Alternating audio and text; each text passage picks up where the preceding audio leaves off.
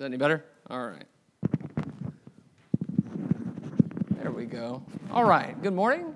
It's good to see you. We have a number of visitors here, including, I think, some that I'm related to, which is cool. Uh, good to see you here and appreciate so much you taking the time to be here with us. Uh, this is a, uh, the second Sunday morning of the month, and we have a thing that we do in this session each second Sunday morning where we have Q&A, and I want to do a little bit of explaining about what that is uh, so that you don't start raising your hand and asking me really hard questions. Uh, when we have Q&A, it means that uh, there are questions that have been previously submitted to me and uh, that I take time to answer after I've prepared some things to say in this time. So I encourage everyone to continue to send me questions. I'm not really running short, but you know, someday I might run out. And if I do, then I'll have to go to regular preaching, and I don't know. I'm not sure we want that. So uh, we, uh, what happens in the q&a is that we tend to have a, a wide variety of questions uh, i believe it was last month we talked about cbd oil sometimes we talk about we talked about aliens one time uh, and uh, so we, we talk about some different things, and some of them, they're all of interest to the people here because you've asked about them.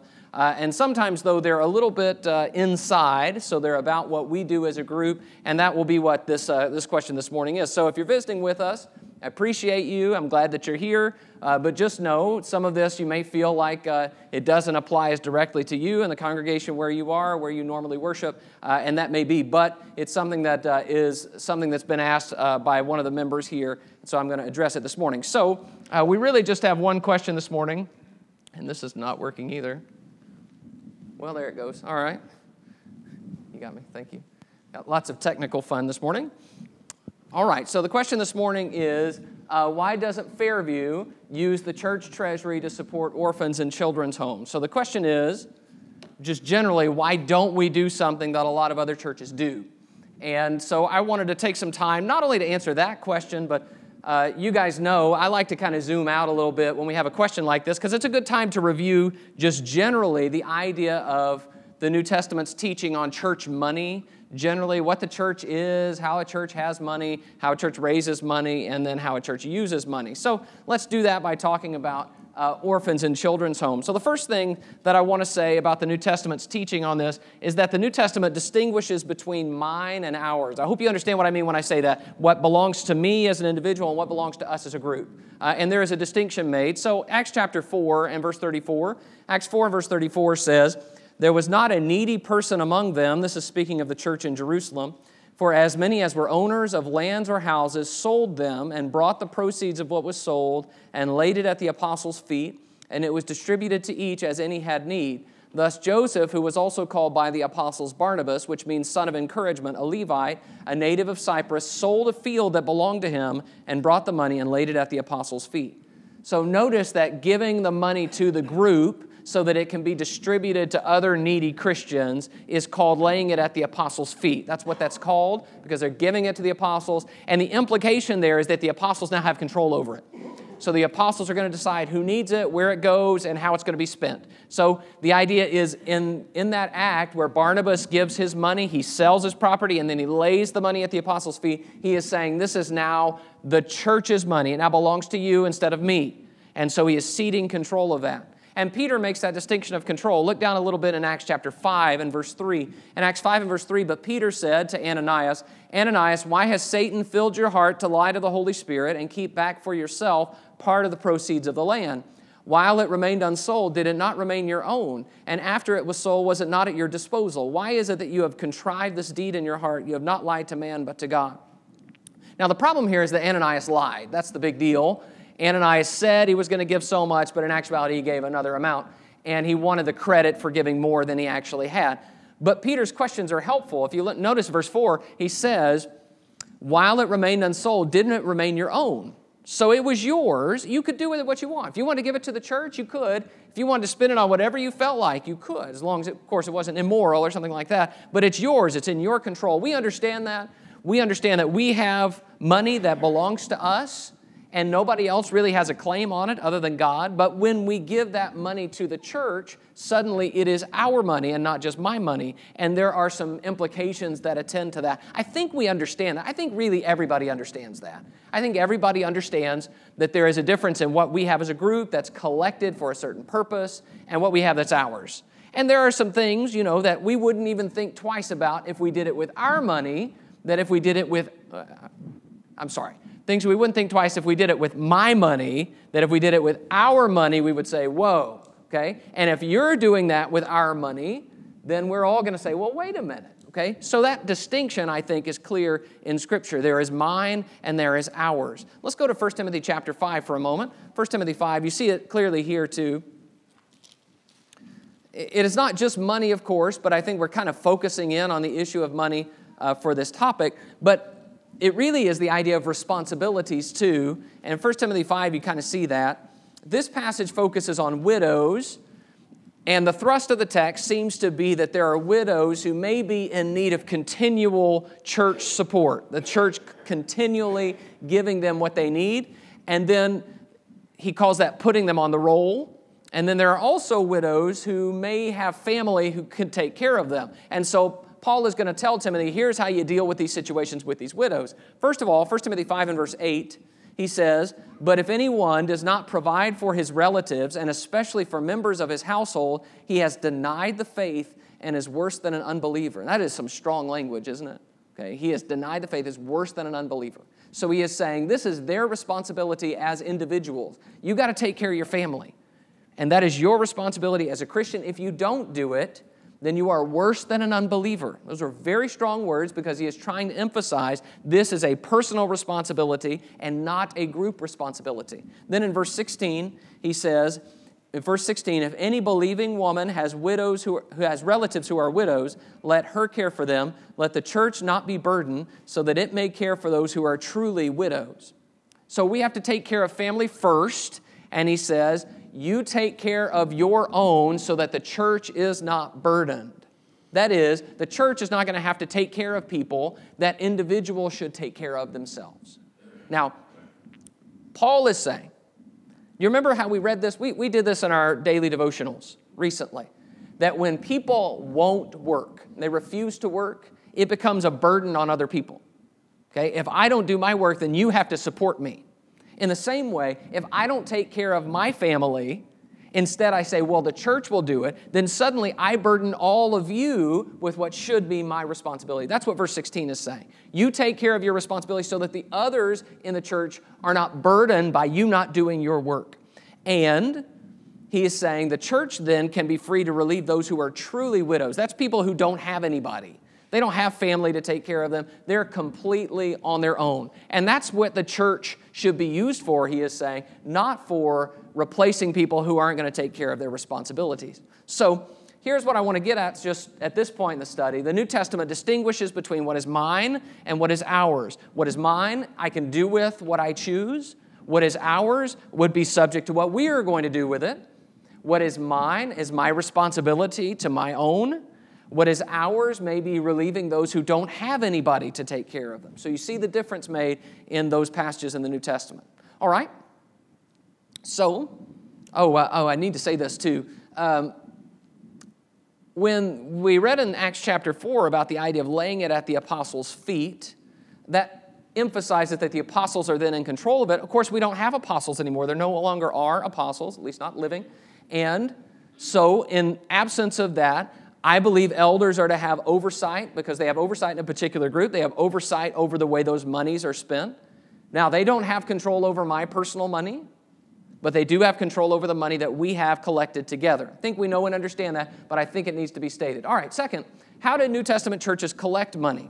So we've already seen a little bit about this in Acts 4, how they, they sold and then they laid it at the apostles' feet. Ananias was told that money is yours until you give it up, essentially. And uh, so there is a difference there. But in other words, Ananias could have given what he wanted, if he wanted, when he wanted. It was up to Ananias. So the New Testament churches collected money through what we're going to call free will offerings, something freely given and offered to the group. Let's go to 1 Corinthians 16.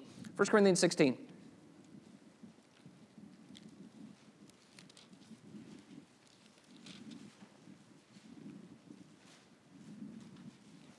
We usually read this passage when we uh, are going to pass the trays for the collection. I'm not sure that we often think about the broader context of the passage uh, because this passage has a very specific context. 1 Corinthians 16 and verse 1 Now concerning the collection for the saints, as I directed the churches of Galatia, so you also are to do. On the first day of every week, each of you is to put something aside and store it up as he may prosper, so that there will be no collecting when I come. And when I arrive, I will send those whom you accredit by letter to carry your gift to Jerusalem. If it seems advisable that I should go also, they will accompany me. So, the context of the passage, he says in verse 1 that it is concerning the collection for the saints. The context is Paul knows that there are needy Christians in Jerusalem. We'll talk more about them in a minute. But he is going around to different Gentile churches, like in Corinth or like in Galatia, and saying, You guys collect some money and send it to help your needy brethren in Jerusalem. So, the passage here is about the, the logistics of that. How are you going to do that? And he says, on the first day of the week, verse 2, on the first day of every week, presumably they're already gathered to take the Lord's Supper. On the first day of every week, each of you is to put something aside and store it up as he may prosper, so that there will be no collecting when I come. So each person sets something aside to help your needy brothers. You set it aside, you collect it together, and then when I come, you don't all have to do the frantic, oh no, I was supposed to give something. Where's my checkbook?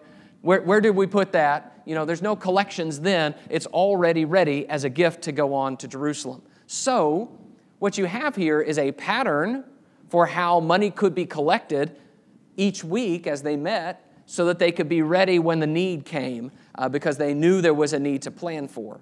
Now, it's not a statement about how the church always collects money. I don't think we have that in Scripture. It's a statement how, about how, in this situation, Paul instructed them make this collection for this need. However, I will say this this is the only example we have of how they collected money in the local church. Now, if you want to do the apostles' feet pattern, I'm cool with that. Go find some apostles, get their feet up here, and we'll come lay the money there. And that would be a great, I mean, that's an approved example, right? But short of that, I think this is the best we can do to say, well, this is a way that money was collected for a specific need. So when we collect money, that would be a way that would be appropriate to do it. Now, there's some tradition associated with that. Traditionally, a lot of churches will pass trays. That's not in Scripture. The idea of how the collection is made. I know of some groups that will have a box in the back and, you know, if you have the opportunity when you're there, you just put something in the box. Some people think that that's maybe not direct enough. Uh, and so you have the idea of different ways you might do that. But the idea is generally people are going to give what they choose to give according to their ability, what they've decided would be appropriate, what they've decided they can do. Look in Acts chapter 11 with me.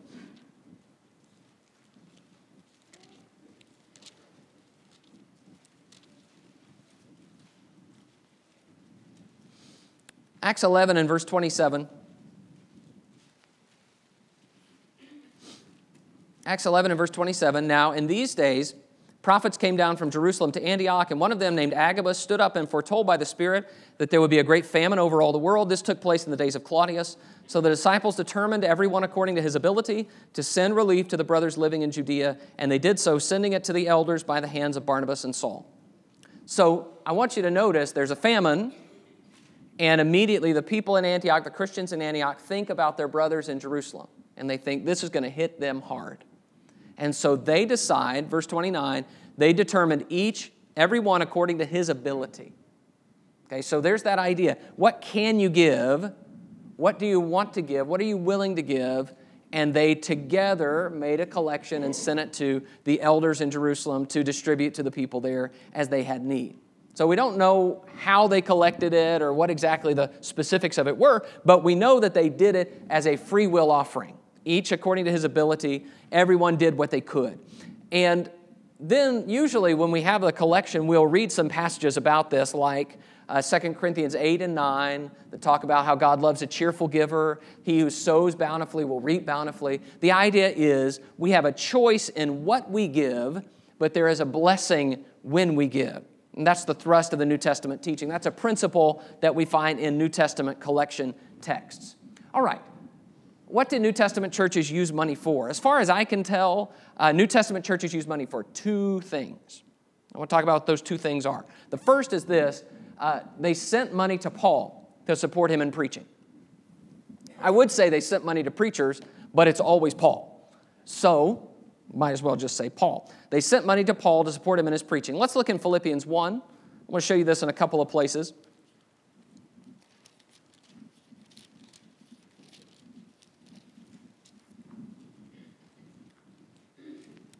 Philippians 1 and verse 3, it says, I thank my God in all my remembrance of you, always in every prayer of mine for you, all making my prayer with joy because of your partnership in the gospel from the first day until now. So in verse 5 there, my version has the word partnership. Yours might have something like fellowship. Uh, the, that is a word that implies a financial uh, entanglement, a financial uh, connection. And I'll show you why I say that. But the reason, I'll show you that in a moment, the reason why Paul writes Philippians is because he has just received financial support from the Philippians, from the church there. And so when he says partnership, he is saying, You sent me money, but also you are working with me. As you support me, you have a hand in my work. And as I work, I'm working for you. We are working together in that. Turn the page over to Philippians 4. and verse 14. Philippians 4:14, yet it was kind of you to share my trouble, and you Philippians yourselves know that in the beginning of the gospel when I left Macedonia, no church entered into partnership with me in giving and receiving except you only. Even in Thessalonica, you sent me help for my needs once and again. Not that I seek the gift, but I seek the fruit that increases to your credit. I have received pay- full payment and more. I am well supplied having received from Epaphroditus the gifts you sent, a fragrant offering, a sacrifice acceptable and pleasing to God, and my God will supply every need of yours, according to his riches and glory in Christ Jesus. All right, so he says specifically here in verse 15, in the beginning, no church entered into partnership with me concerning giving and receiving. I think we can figure out what all that wording means, right? No church entered into partnership. We didn't have a relationship that involved them sending or me sending or anybody sending to me. Nobody except you. You were the only one, the only church that did that. So, I mean, think about the implications of that. What that implies is that implies that this church collected money and sent it to Paul. And they did it so that they could help Paul, so that Paul could be focused on his work of preaching and not have to worry about making tents or doing whatever he had to do to make a living.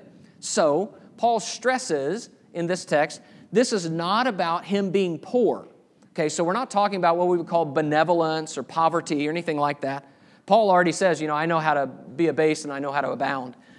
Instead, this is about Paul doing a work, and they are sharing in his work by sending money to help him do the work. So he views them as partners we're working together in this, and as we send money and that person does the work, so we do a part of their work by meeting their needs in that. So, he needs money to live as he devotes his life to preaching, and the Philippian church supplies the money. Let's go to 2 Corinthians 11. 2 Corinthians 11. Appreciate you guys uh, turning with me to these places. We are going to finally answer the question. Just be a few more minutes here. 2 Corinthians 11 and verse 7 he says, 2 Corinthians 11, 7, or did I commit a sin in humbling myself so that you might be exalted because I preached God's gospel to you free of charge? I robbed other churches by accepting support from them in order to serve you.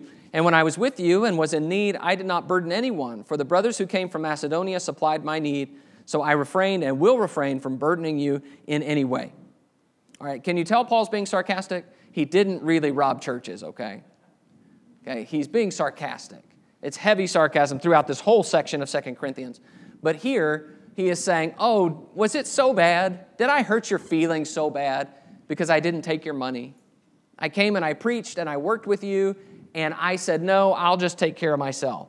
And somehow the Corinthians had gotten their feelings hurt because Paul hadn't taken their money. Instead, he says, uh, verse 8, I robbed other churches by accepting support from them in order to serve you. So you get the implication of that. The implication is if I'm going to work with you and I'm doing these things for you, then it's not a big deal if you help me and support me. That's what he's saying. That, that's sort of a natural way that relationship should work. And he says, You, you made me rob other churches and take their money to serve you. Now, I think he's being sarcastic. I don't think he's, you know, trying to just, well, I think he is trying to shame them, but I don't think his goal is just to say, this is your fault. I think he's also saying, this is not the way things should be. Things should work in a different way. I'll refer you to this. We won't turn there for time's sake. 1 Corinthians chapter 9, the first 14 verses, lay out an extensive case for why Paul believes those who preach the gospel should be able to receive pay for that and to live from the gospel, to refrain from working, in his words. Which, by the way, means yes, preachers refrain from working. It doesn't mean we only work a day and a half a week, but uh, we live by the generosity of our brothers who support us. The other thing that New Testament churches use money for, I said there were two. The other thing is they gave money to help needy Christians. Uh, we've already read a number of these passages. I will just refer to them. 1 Corinthians 16 talked about the collection for the saints. Acts 11, 27 to 30, remember, talked about the famine in Jerusalem, and they sent money to help the needy Christians in Jerusalem.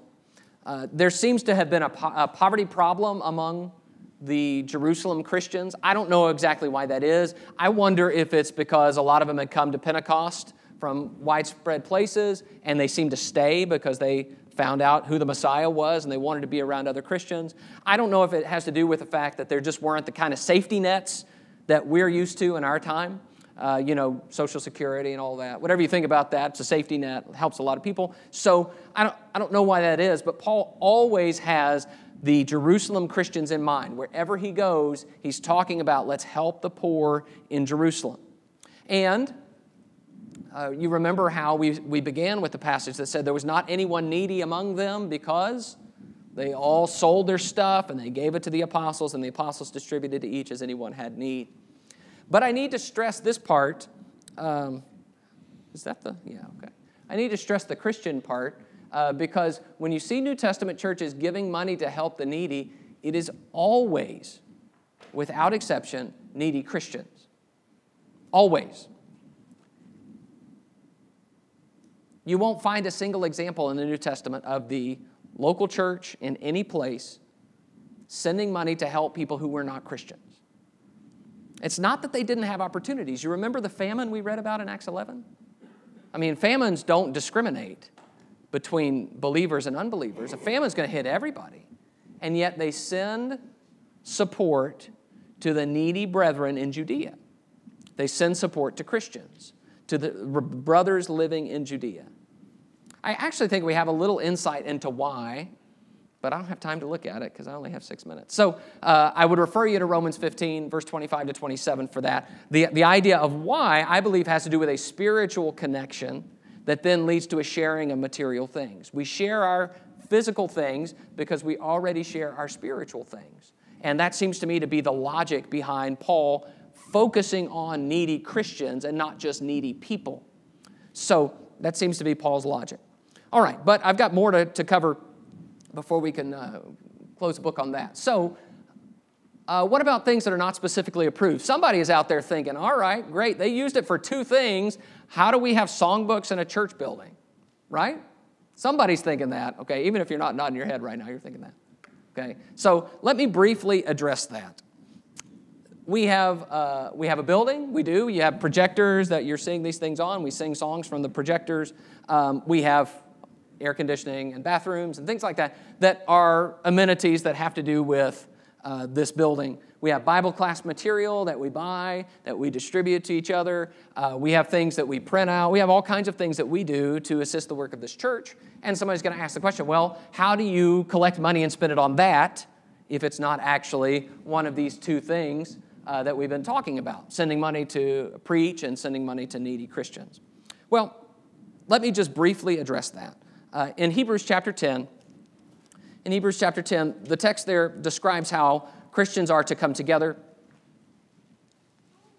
Hebrews 10 and verse 24, let us consider how to stir up one another to love and good works, not neglecting to meet together as is the habit of some, but encouraging one another, and all the more as you see the day drawing near. So, we're intended to meet together for worship. That's God's will for us. He wants us to worship, He wants us to be together and encourage one another. That will require certain things. It will require a place, it will require certain amenities, but all the things that attend to meeting together are a way we try to fulfill the expectation of God for us to meet together. That's the whole point.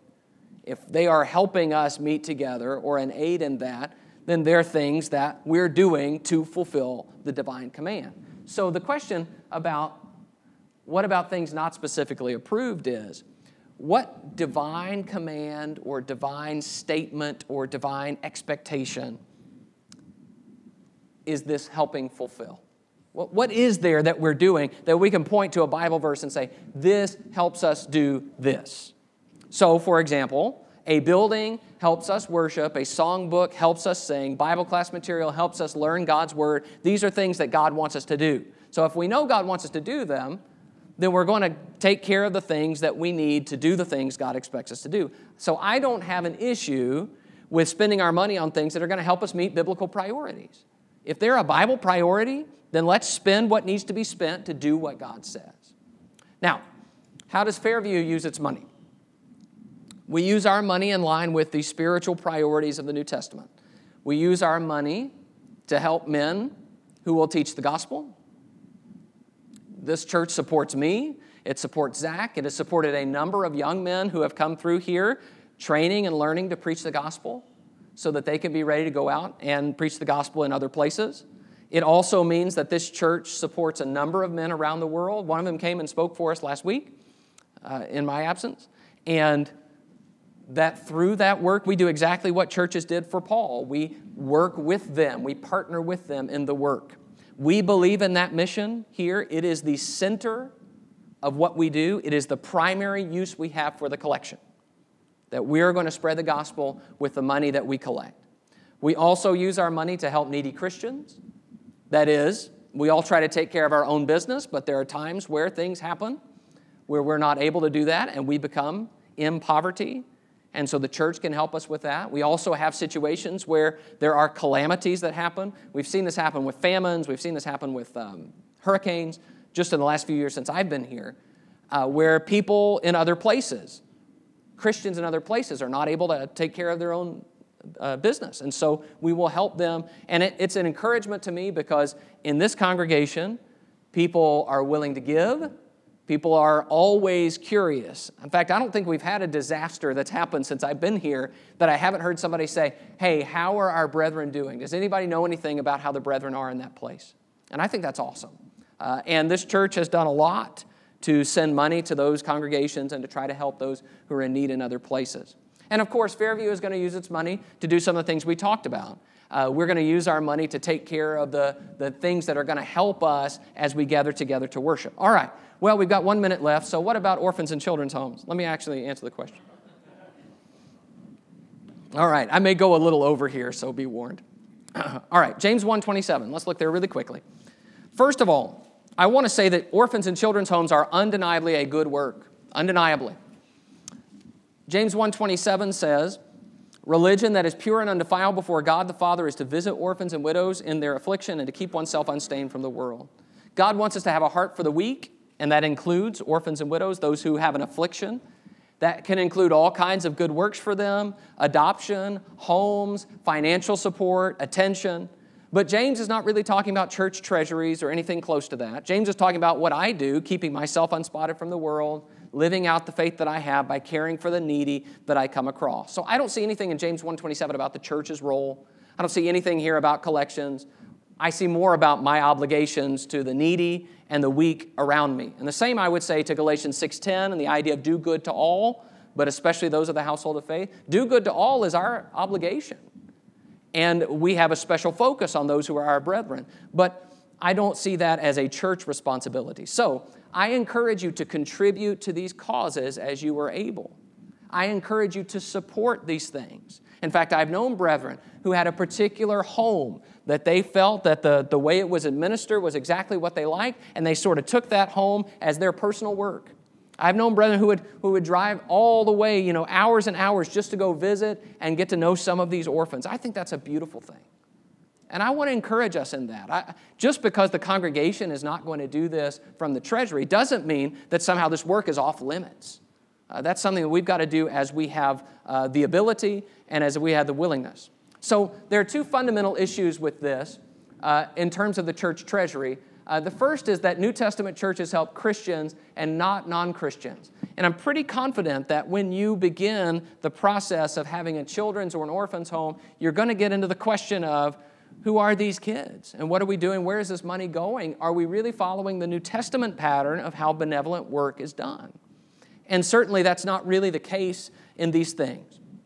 And the second is uh, these homes raise questions about autonomy. When you have a local church giving money to basically a board of directors who's going to decide where that money goes and how it's spent, suddenly the church no longer has the ability to decide where its own money is going.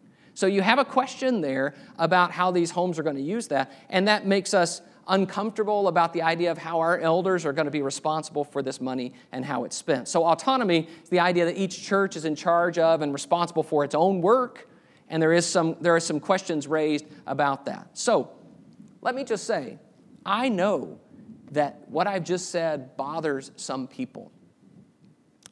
Please understand, everybody, every church has to have some point where they say, We can't help you. No one has bottomless resources. Everybody has to make these decisions. Every single church. I don't care how big they are, how much money they have. Everybody has to say, you know what, I can't help you. And that's hard because we want to help, because we care. And yet, and yet we have to be committed to following the pattern of the New Testament and doing what New Testament churches did, not just in terms of what we teach about baptism, that's certainly an important part, not just in what we do in worship, but also in how we spend our money. Everybody has a limit. I just believe that we should also be limited by the example of what New Testament churches actually did. But I can tell you definitively that that does not spring from a lack of generosity. I have been around Christians, and I have, I have seen over and over, more times than I can count, brethren just pull out their wallets and say, Let me help. And that is an encouragement to me. The last thing I want to say about this is I don't want us here at Fairview to ever feel like we are defined by what we do not do. There are some things that are going to be lines that we don't cross, examples that we're going to follow, and it means we don't go in other directions. But that is not who we are. Who we are is a group of Christians who are committed to following Scripture. Nothing more and nothing less. Other people may decide to go in different directions, and that is certainly their choice.